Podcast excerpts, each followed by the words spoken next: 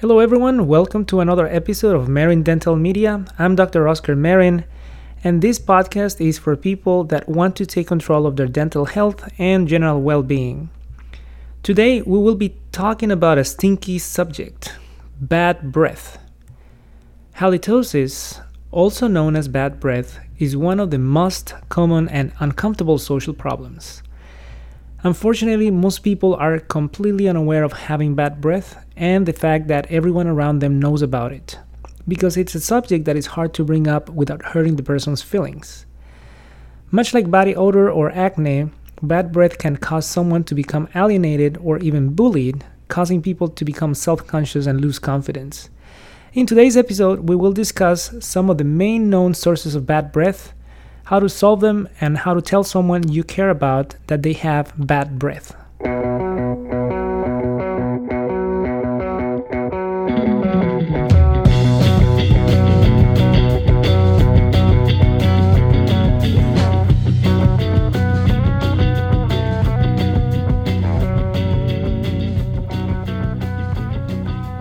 Bad breath can come from different sources. However, the most common cause is mouth bacteria. We have about 400 different kind of bacteria in our mouths, and if we don't do a good job at eliminating germs from their hiding places, we will develop breath problems. In the mouth, there are many places that harbor bacteria. The more obvious ones are in between teeth and around the gum line.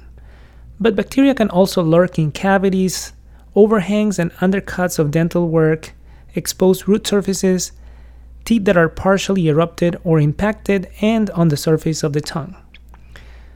If you're brushing and flossing, it is important to check your technique with your dentist or hygienist because you may be leaving behind debris in some difficult to reach areas.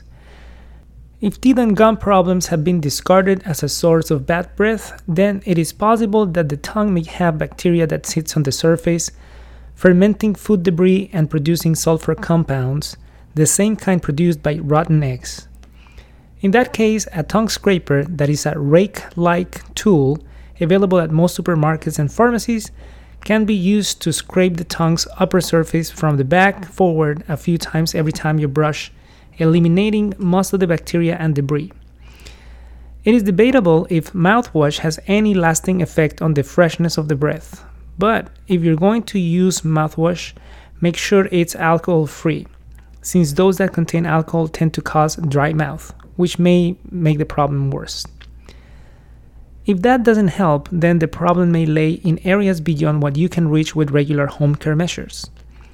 In those cases, we will evaluate for other possible sources.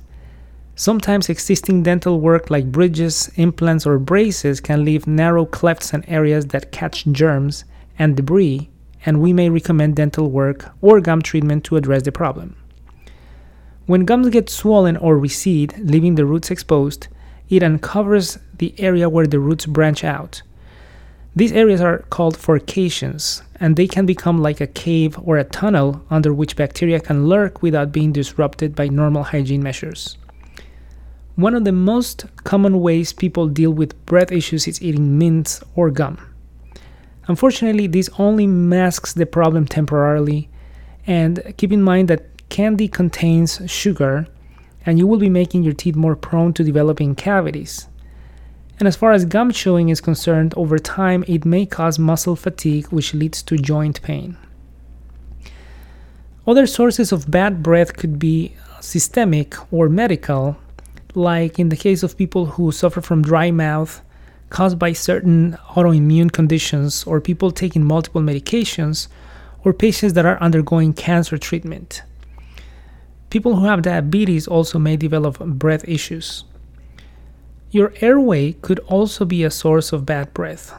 Sinus problems, chronic allergies, smoking, uh, if you have swollen tonsils or any upper respiratory infections, that could cause bad breath. And last but not least, digestive sources like your diet and habits could have an impact. Some of the most recent trends on diets, like low carb diets, can uh, have an have an effect similar to the morning breath because you are you develop ketosis. Certain foods like alcohol, coffee, tuna, garlic, onion, curry, and uh, after eating certain fruits, you may develop uh, bad breath also. If this is a problem that is related to habits and diet, you can try to avoid those foods. If it's tobacco and alcohol consumption, you may need a more professional or clinical approach like enrolling on tobacco cessation program or consulting with an advisor. If the cause on the other hand is systemic or due to medications, obviously the priority is the treatment of the medical condition. So you need to talk to your physician before making any changes on your medicine dosage or frequency. For dry mouth, make sure you always stay hydrated. You can use over the counter saliva supplements. Um, again, stay away from alcohol containing mouthwashes. The rinses, um, the therapeutic rinses that they sell over the counter, may help alleviate some of the uneasiness associated with this condition. In some cases, we may need to address multiple factors. For example, a patient that smokes and has gum problems will require a plan to get the gums back in shape and a referral to a tobacco cessation program. So, how do you know if you have bad breath? And well, this is really hard, and you'll be surprised how many people walk around unaware of this problem. But the best thing to do is always to ask a close relative, ask a loved one, or you can also ask your dentist. Now, if you know someone who has bad breath, it's a really hard problem to bring up. Now, obviously, this is a subject that is best approached in a private conversation.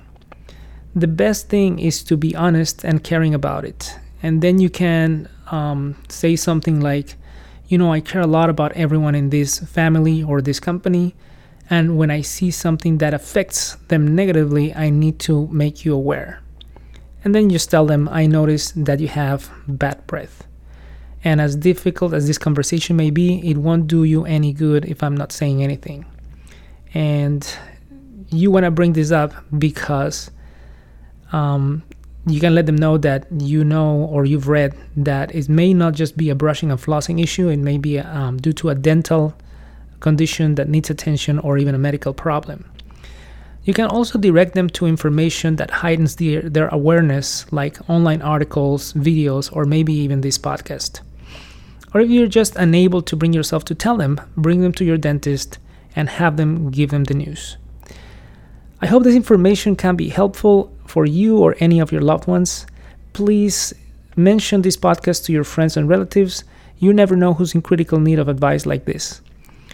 At West Covina Smiles and Smile Design Advanced Dentistry in Brea, we are on a mission to help as many people as we can regain control of their dental health.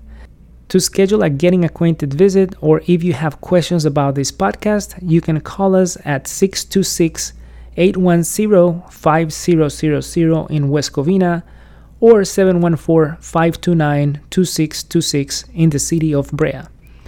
For more information, you can also visit our website, drmarin.com, or write us to dentalmedialibrary at gmail.com. Thank you for listening, and until next time.